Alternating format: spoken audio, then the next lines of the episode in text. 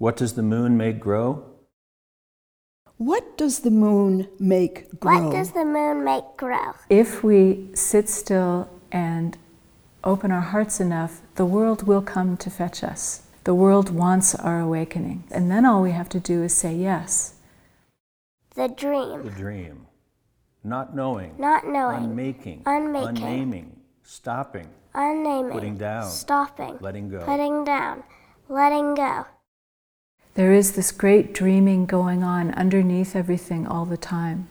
And every individual being and thing in the world and in the universe is contributing to that vast communal dreaming. This beautiful question that each of us has is what's my particular dream? Then each of us has something that we can offer to that dream. And that is our beautiful responsibility, which in our tradition we would call our deep vow.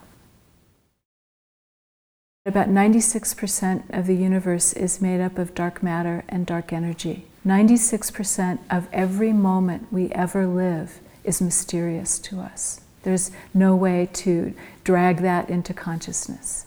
If I think of my psyche as 96% dark and 4% conscious, what happens? How does that change how I ask a question? How do I include that rather than thinking that the only thing that's important is what I can see and feel and hear and the thoughts and the feelings that I'm having?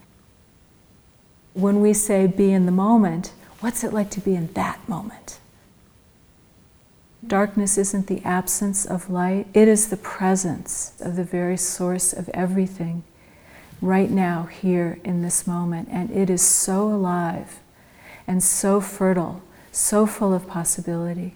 It has its own radiance. It's not about looking for the light switch to flip it on, it's about sitting in the dark in its own terms and feeling that power, that great, thunderous, roaring silence that is 96% of everything.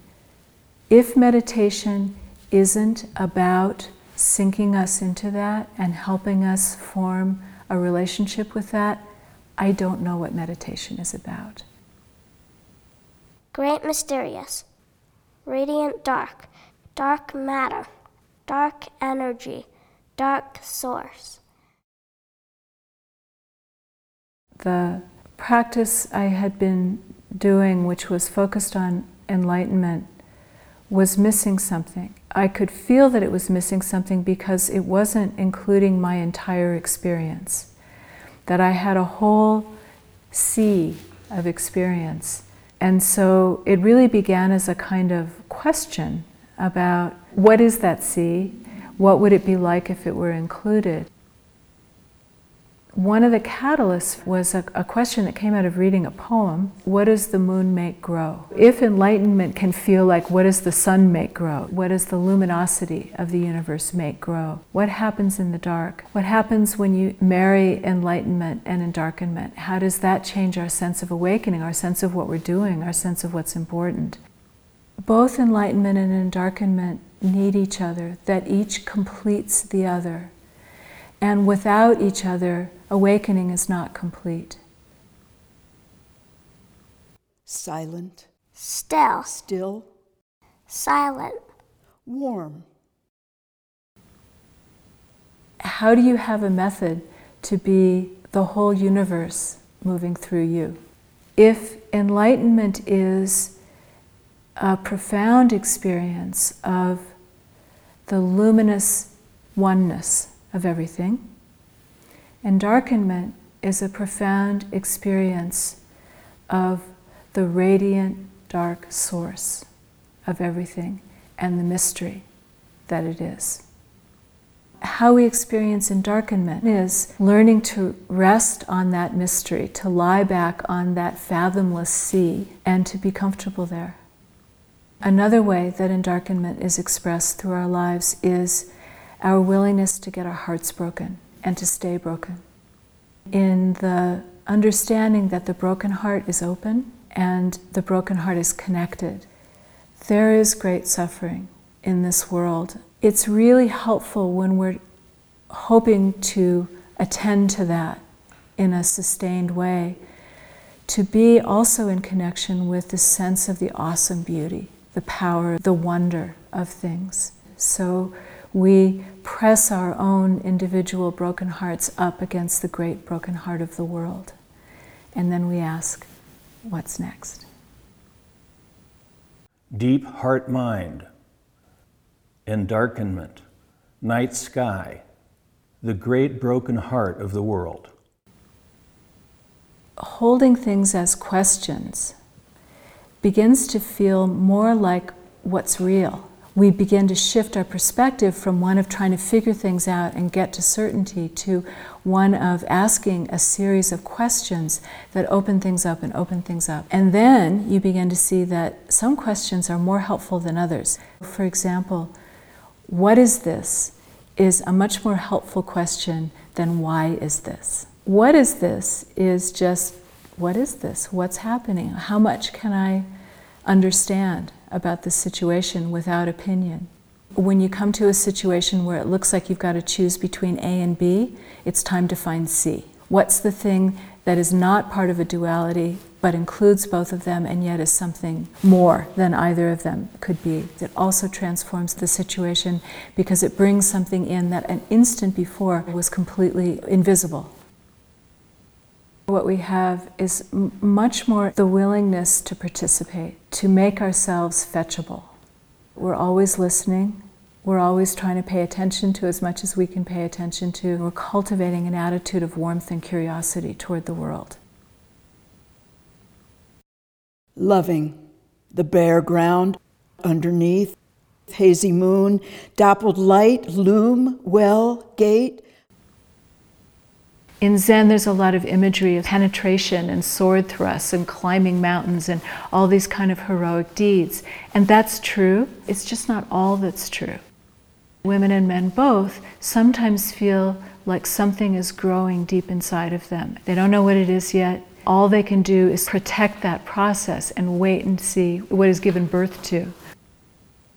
We begin to see that those changes are made up of these small, unexpected moments that feel full of grace. Every moment is an invitation home. Every moment is an invitation to remember that this heart mind, this body, this community, this landscape, this world is home. And it is coming to get us. All we have to do is walk out to meet it in every conversation we ever have, we are universe speaking to universe. Whenever we create a piece of art, we are universe creating universe. All those small things that seem insignificant are the ongoing creation of the world, and that is how we participate in it. Stepping off a cliff. Stepping off a cliff. Stepping off a cliff. Opening the hand. Opening the hand. Opening the hand. There is the world of our ordinary daylit lives, and there is another world underneath that, a world that is in the dark and has vast rivers flowing through it, and that water has been flowing since before the beginning of time. Sometimes in our ordinary daylit lives, we forget that, or we even turn our backs on it. This way is so much about coming to know those deep currents, coming to rely on them, and as a practice to sink wells down into them, to bring what is cool and moist and dark up into our ordinary daylit lives so that we can help antidote hearts and minds that can feel as though they're on fire, and even a world that seems so often to be on fire. And in so doing, to begin to come home ourselves from the smallest flicker of something in our heart to the far reaches of interstellar space. All of that is us, and all of that is home.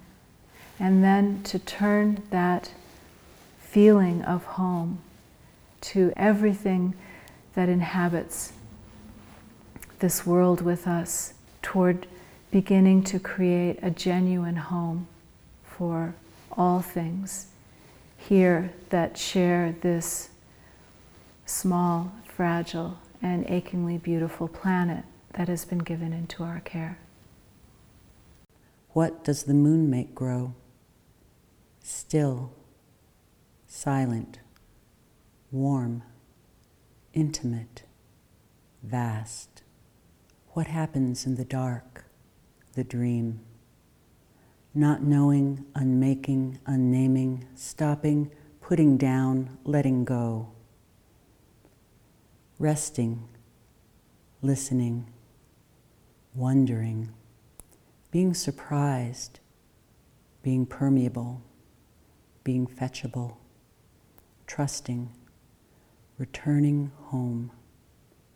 Great, mysterious, radiant dark, dark matter, dark energy, dark source, deep heart mind, night sky, endarkenment, the great broken heart of the world. Bodhisattva's wound, being marked, stained, and dyed, blessing, loving. The bare ground, underground, hazy moon, dappled light, loom, well, gate, flowers fall, unseen path, deep in the mountains, lost in the weeds, under the sea, riding the currents, leaning against a tree older than the forest it stands in, lying down on the dark earth, seeing spring in budless branches, stepping off a cliff, opening the hand.